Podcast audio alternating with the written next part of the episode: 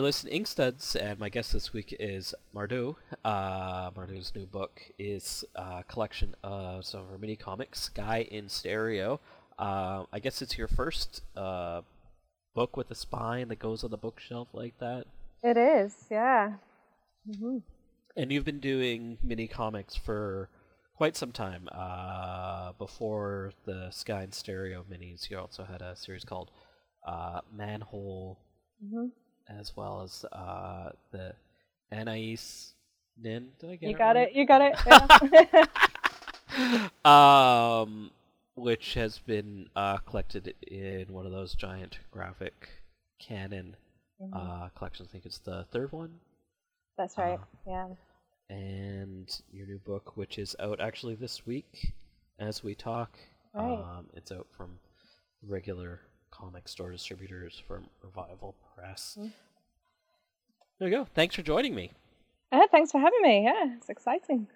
Um, I've enjoyed your stuff for quite a while, and I sent an email. I kind of like um, was asked to interview you a couple of years ago when the second Sky in Stereo came out from Yam Books, and I didn't follow up very well. And I'm happy you have the book now to Yeah. follow up, to be better at following up. That's all. Right. Well, you've got more to read now as well because it's like the first half of like the story. So yeah. Um, now this uh, autobiographical work, somewhat. Somewhat, you know, it's it's very very fictionalized. So um, yeah, it just gave me much more freedom to sort of make a better story, to sort of do what I wanted. So you know, there's some things that are based on my own experience, and then some things which are just you know completely invented. So it'd be boring to sort of pick out which bits are which, but hopefully it reads like it's somewhat truthful because it's meant to, but it's not. It's all lies, really. well, there's that always that idea of like how truthful is autobio, and mm-hmm. you know when you're taking um, you're re-subjecting experiences and right. um, looking at them through lenses. I mean, time changes how you remember things. To... Right, and you have to like edit out so much anyway because life is so voluminous and made up of so many moments that you could never put down in you know autobio. You'd be drawing constantly. So. Um... Now this story takes place when you're or the character is about 17? Yeah, Iris is 17. It's like 92, 1992, I think. So early 90s. Growing up in Manchester? Uh huh. As did I. So yeah, that, that bit's true. um, now, was this something you had been touching on in your other mini comics before this? Not really. No, this was um this was a story that you know I started to write down in notebooks years and years ago, and um, it was when I moved to the States and I, I think I just finished like Manhole 2 and I listened to um, Sylvia Plath's The Bell Jar, an audiobook. And um, I was like, you know, I really need to tell this story. That So that was like the spurring moment. And so I just began collecting all the disparate bits of it I'd written in different notebooks and started to really write a script for real. So this would have been about 10 years ago. Had you done much journaling when you were young? No, you know, I started keeping a journal in my twenties, but you know, no, not not when I was like seventeen, like Iris. So now, I want to know a little bit more before we kind of jump into the book. Uh, maybe a bit more about your past and stuff. Um, now, you were uh, you live in St. Louis now. I do. Um, growing up in Manchester, and you uh, while you're in, in, the UK, I guess you and some friends started a comics thing, uh, the Whores of Mensa. Yeah, that was like um, maybe 2002 or something. It's going back a bit. Um, so yeah, I connected with cartoonists in England, um, a, a, lady called Jeremy Dennis, who's now called Jeremy Day, and um, Ellen Lindner, who is obviously like from New York, but she was living in London at the time, and um, and a girl called Lucy Sweet as well, who's now a novelist as well as a cartoonist, and um, yeah, I was like, you know, there's some great people making comics, and I want to have this girl club going. So I kind of bullied them into being in um, this comic together. It was kind of based on, um, is it called Triple Dare? I think it's called that. It was like a Tom Hart comic that he did with James Kochalka, and it's going back a long time. But I read yeah. that, yeah, and it was, you know, each cartoonist had like ten pages to make like a thirty-page book, and I really liked that idea that each cartoonist would have like you know like um like a longer place to tell stories. Because a lot of anthologies just have like two pages from a cartoonist or something. And i thought with 10 pages we could tell some maybe interesting stories. And so yeah they were up for the idea and um, we did let's see i think we did four or five issues of that. I edited four issues of it and then ellen lindner took over and she turned it into the strumpet for a bunch of reasons one of them being that mensa the actual intellectual group did not really like us calling it Whores Mensa. And they, They're so self-important. I know, and you know, come on, like, do you really think people are going to get confused? Because this is what they said. They said people will find it confusing, and it's like I think I'm pretty sure people would not think that Mensa have like official whores, you know, like. So uh, and they eventually saw it our way, and they backed down, which was fine. But you know, by that point, I'd kind of gotten sick of um, being an editor and I just wanted to focus on my own work. So being sick doesn't, you know, being sick of it, that's, that's not quite true. But I was ready to sort of just focus on my own work a little more. And I think I think doing anthologies is great when you're in your twenties and you're energetic, and then you know you reach a point where it's just like ah, this is a lot of work. yeah. so.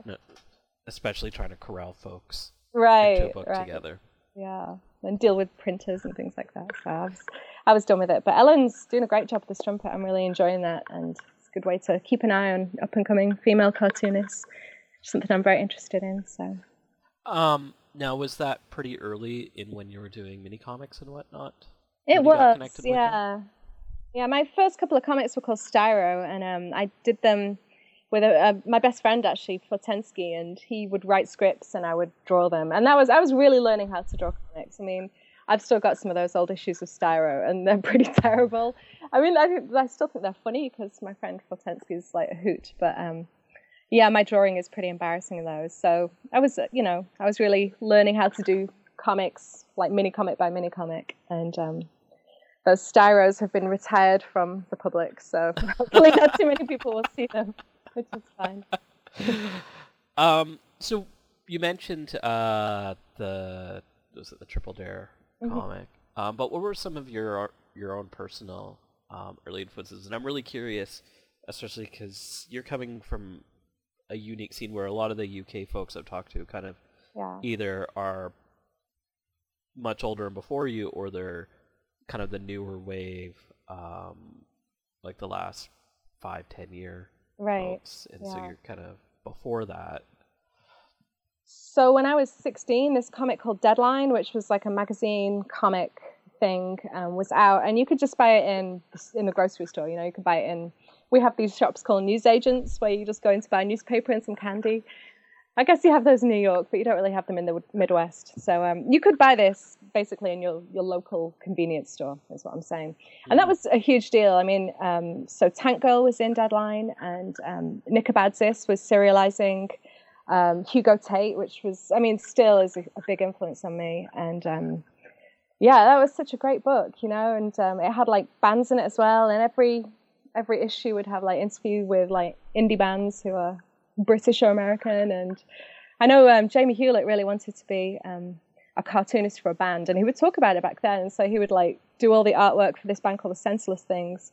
And now, you know, that now he's he's Mr. Gorillaz, so uh, he kind of really fulfilled an ambition there. But it all started with Deadline, and so so yeah, that was that was a huge influence on me. And I actually tried drawing my very first comic when I was about 16, 17, and it was like a Tank Girl ripoff uh, was, I mean, that was, I don't even have the sketchbook, so that would have existed anymore. But, you know, I did figure out how, like, difficult it is to draw comics, so I gave it up pretty quickly. And then returned to it in my 20s, so. And that was when I discovered um, my friend Fortensky had introduced me to um, Eightball and um, Hates, which was being serialized at the time. So I would, um, so yeah, I would read those and be like, oh, I want to do this again. So this is when I started drawing comics again and didn't stop. So. Now, what did you go to university for? Did you go for art or was it for other No, things? I studied uh, English literature, so. Okay. Yeah. Is that part of your interest in Anais Nin? Oh, absolutely. Yeah. She's um she's kind of one of my heroes, you know. She's just like so brave and she just like wrote all her stuff out and didn't care, you know. She well, you know. I mean, obviously like the interesting stuff didn't get published till after she, she was dead, but you know, she was um I know she's quite a brave lady, I think. So yeah, um, yeah, I'm really big into literature. I still am, you know, and uh, it was a good thing to study. I mean, to be a writer, you know, which is kind of mainly how I see myself. I see myself as a someone who approaches comics through like writing and scripting, like primarily. So, um, is that the only kind of uh, nonfiction work, or is there other stuff that you've done on different folks or topics? Um, yeah, you know, that is actually that was the first time I'd ever tried doing biography, and it was like it was so much work just to do like a twenty-page comic. You know, I had no idea. Um, I actually did it. We did um, Mensa, which was about women of Paris, and so that was my contribution to that. And um, yeah, it was like so much research. I mean, I'd read all her diaries, but I was I had to like go through them and find all the quotes I wanted to pull. And you know, I mean, still in terms of copyright, I have no idea like how legal that comic is because I just used what I wanted, you know. So. but it's not on me anymore, you know. Can't buy the comic anymore, so I don't. did uh, Graphic Canon, I guess, have to clear stuff? I, I hope, hopefully they did. Who knows? um, tell me about that process of like boiling down uh, someone's life story and kind of picking out the essentials. Well, you know, I mean, biography is always so, um, you know, it's it's kind of about the person writing the biography as well, because it's their selective view of this person, you know. So, oh, let me think. It's it was such a long time ago that I did this. Um, I just had like a notebook, and anything that kind of like struck me, I would like write down. And then there were a couple of biographies of Anais Nin. Um, a lot of people, you know, she's a very dividing person. Like divisive person, I should say. Like she really divides people, you know, and people either love her or hate her. And I started off hating her. I thought she was, you know, this self-centered kind of um, pampered person and eventually i kind of like you know but i couldn't put her books down. I kept reading them and so eventually i was like you know i really like her. Um, and so yeah my my feelings on her have changed and it was i was trying to do something that was sympathetic and showing to the extent that she was kind of trapped a little bit you know? She was um, she was trapped in a marriage that she stayed in out of convention and duty and and also you know she didn't have any money of her own and so you know she just really came from a different era but she was like so modern you know she was she really um, transcended the time she was born in you know.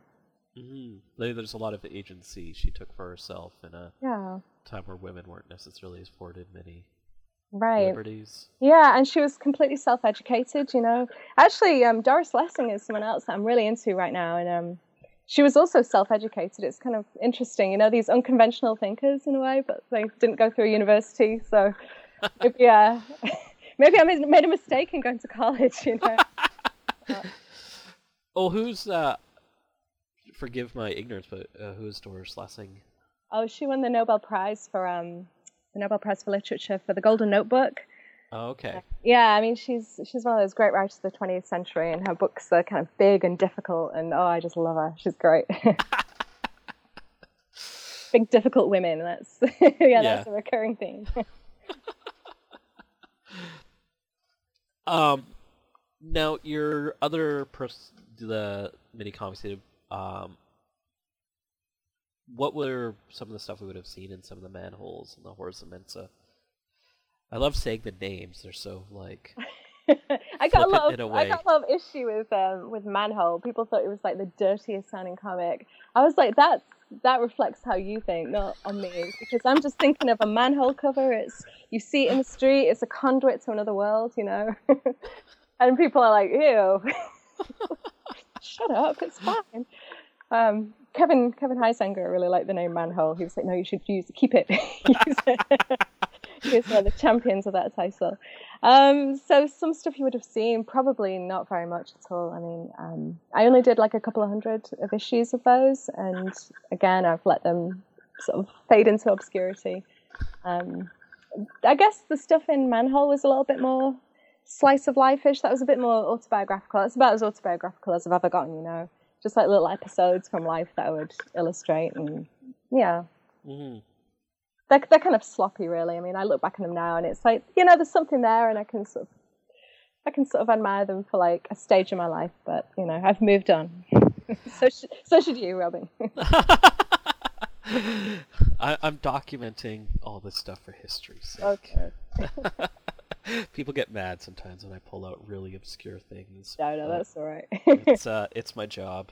Right. You know, I come from the tradition of Nardwuar, the human serviette. I don't know if you know what that is. I don't know. He's uh, kind of a Vancouver or kind of Canadian mm-hmm. weird pop culture figure who does these ridiculous interviews with like musicians and stuff, and he'll just bring out the weirdest, oldest right stuff. Right. Like uh, watch his Snoop Dogg interviews; they're very good. Okay, huh. Where he'll like bring out these like weird, obscure funk albums, and Snoop is like, "Where did you find that?" and just start taking it from him. And... So yeah, check out Nardwuar. He was from the same station I used to be uh, okay. uh, broadcasted out of.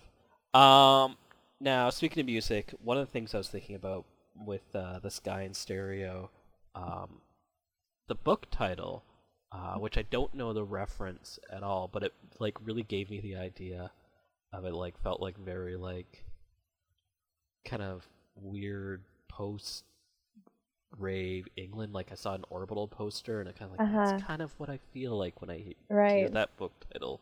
Well, thank you. You know, that's the only book title I've never s- swiped. so the only book title that I didn't swipe from anywhere. I actually came up with that all by myself, and I really like it. And it really sums up for me also what the book is about. You know, it's about this girl having this like LSD vision, but it's about music as well. And um, yeah, so thank you.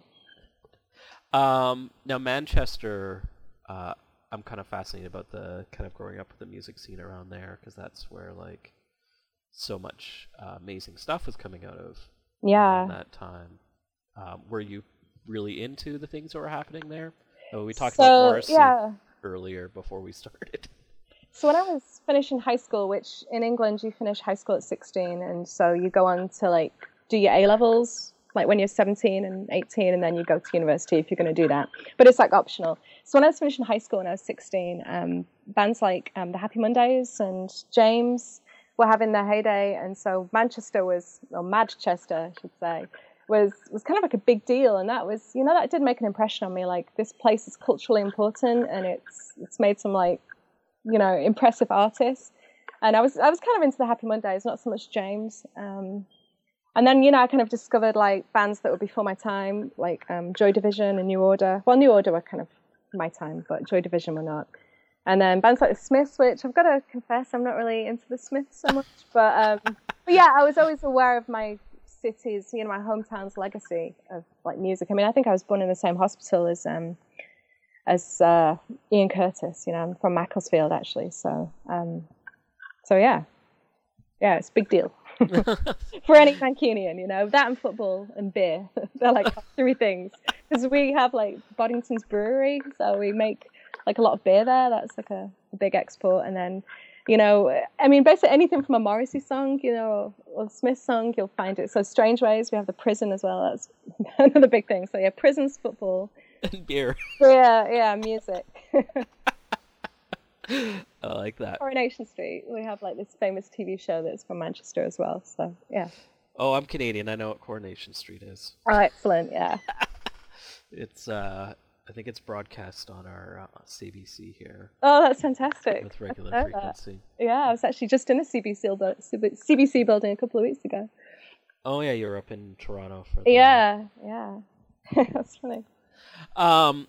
So 17, 16, 17, um, I kind of one of the interesting things, like we talked about, how it's not particularly somewhat autobiographical and whatnot, and I'm wondering about um, kind of crafting this adolescent experience, mm-hmm. um, and kind of how you allow the story to meander in different directions, mm-hmm. which I'm really fascinated about. It's not just like when you see that kind of thing, it's like okay, here's the points when these things happen. Like you really let it spread out?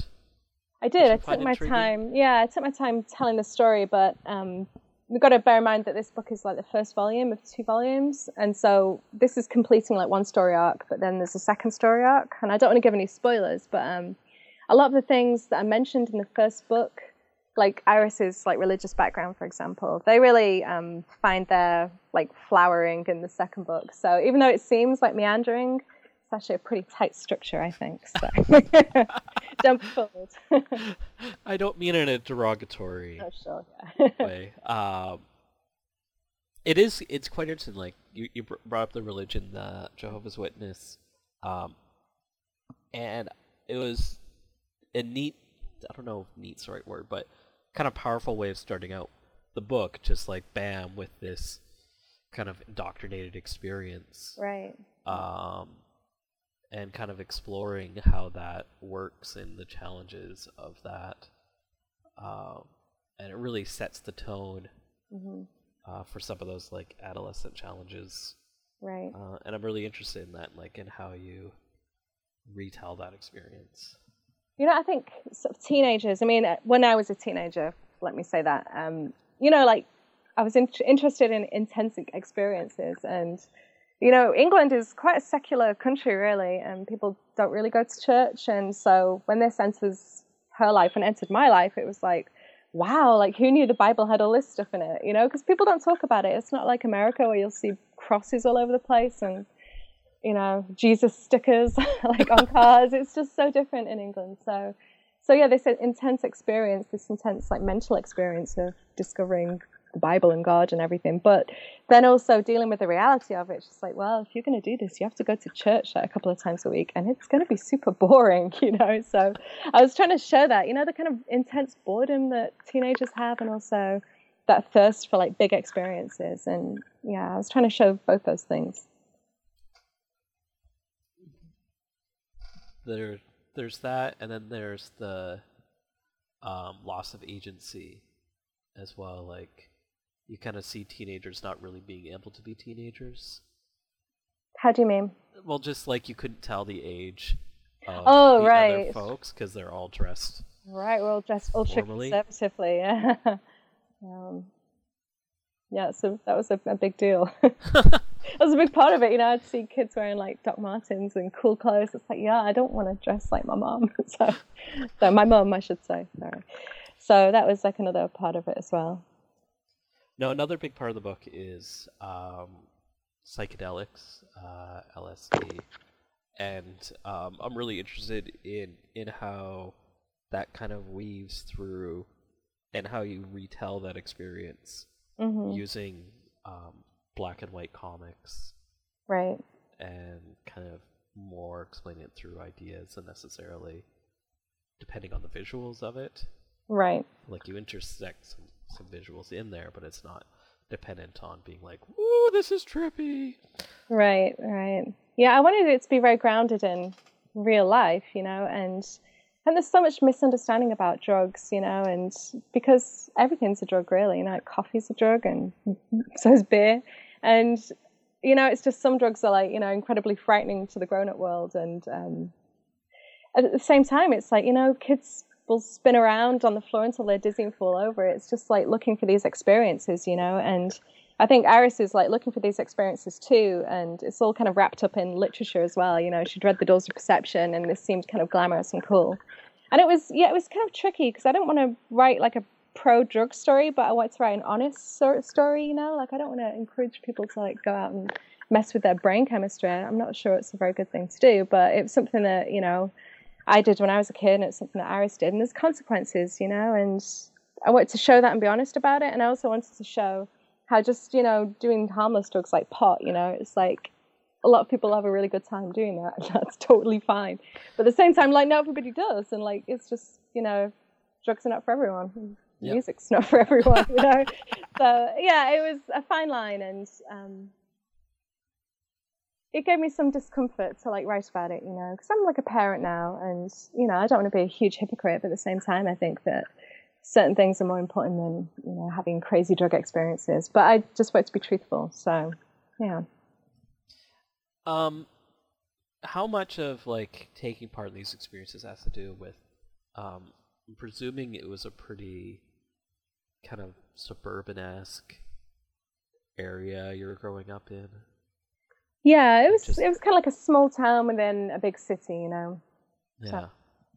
And you can like walk to the city from the town. I mean, it'll take like half an hour, but it's it's a relatively safe, like stable place near a big town center, you know. So so yeah, that, that town was a part of it as well, and just like layers to the town. I mean, I couldn't have drawn it without Google Maps, and which was really fun because I basically did these like virtual tours of my own my old hometown, you know. And um, no, it was so weird because like some things have really changed, and then everything else is like still the same. And um, and you know, like England's really kind of like dirty as well. Like I took my six-year-old daughter to to England. I took her to Manchester, and she just couldn't believe the litter everywhere. She's getting really angry about it. And it's funny because when you go on like Google Maps and Street View and you zoom in, you can actually see like litter all over the ground, and you, you can identify. It's like, oh, there's a packet of Maltesers, and there's like a can of Coke. So, so you know that hasn't changed. They still haven't spent any money on street cleaning departments.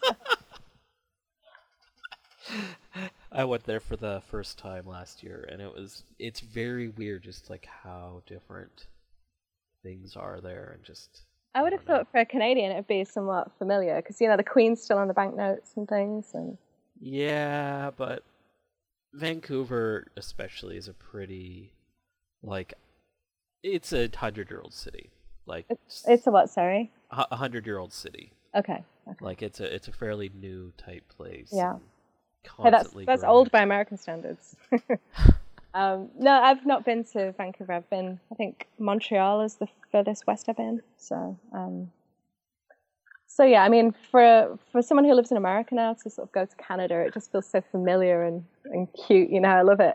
but, but for a Canadian going to England, you know, I guess it's um, yeah, it's not that same feeling of familiarity because England's so old and just Yeah. den- isn't it so dense? You know.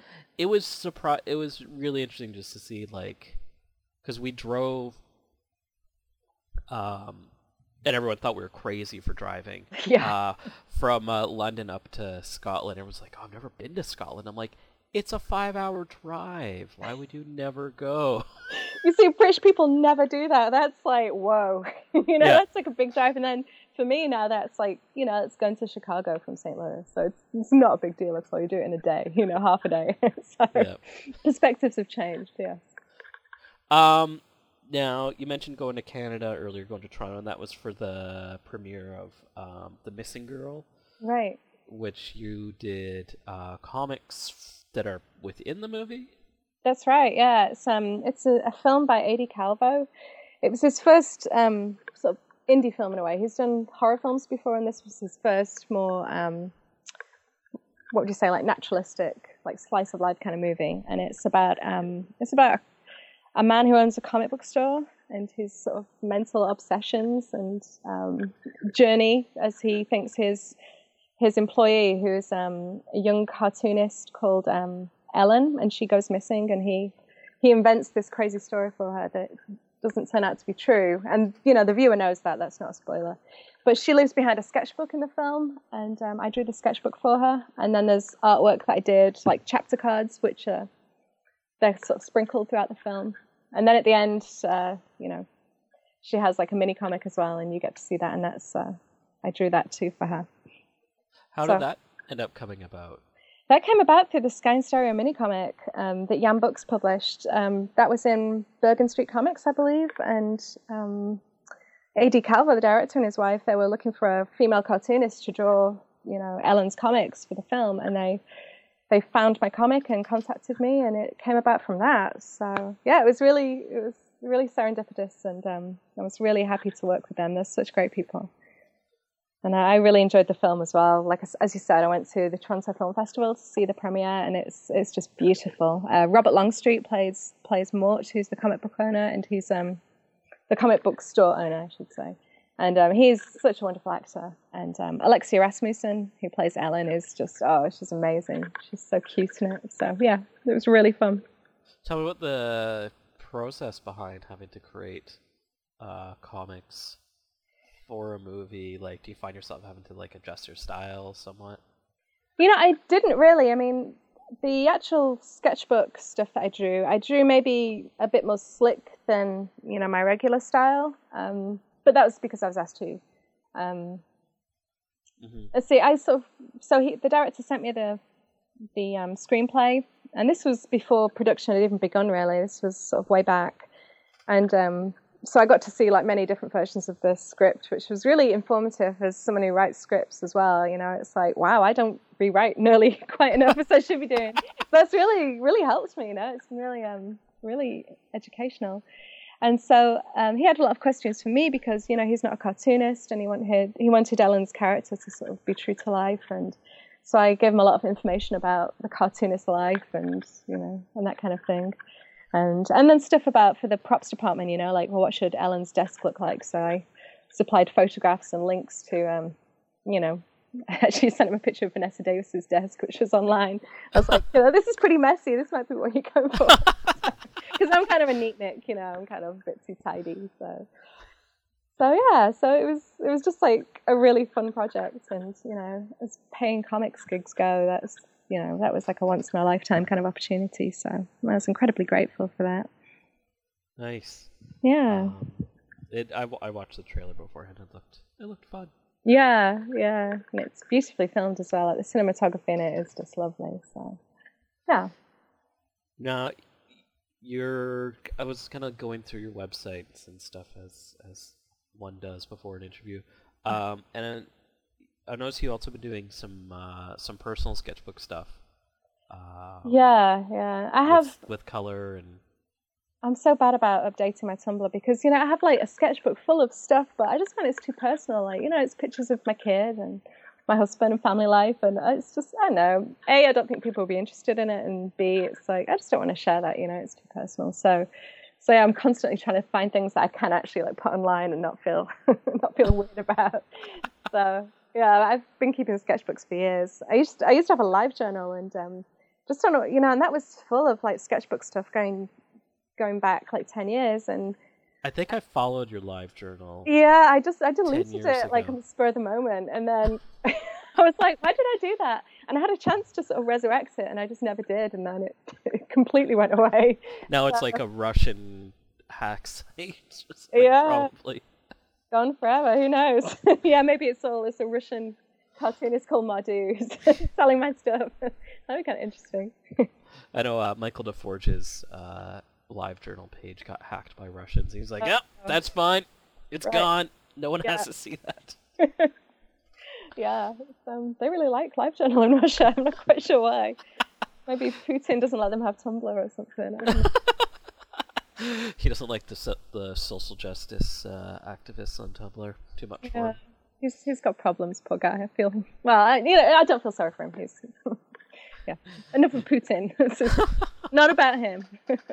Now, are you doing a strip for Mutha Magazine? I am. That's what I'm currently working on. Yeah. Tell me a bit about that. That's a neat thing that they have going because there's lots of uh, amazing women doing yeah, and you know, strips on there.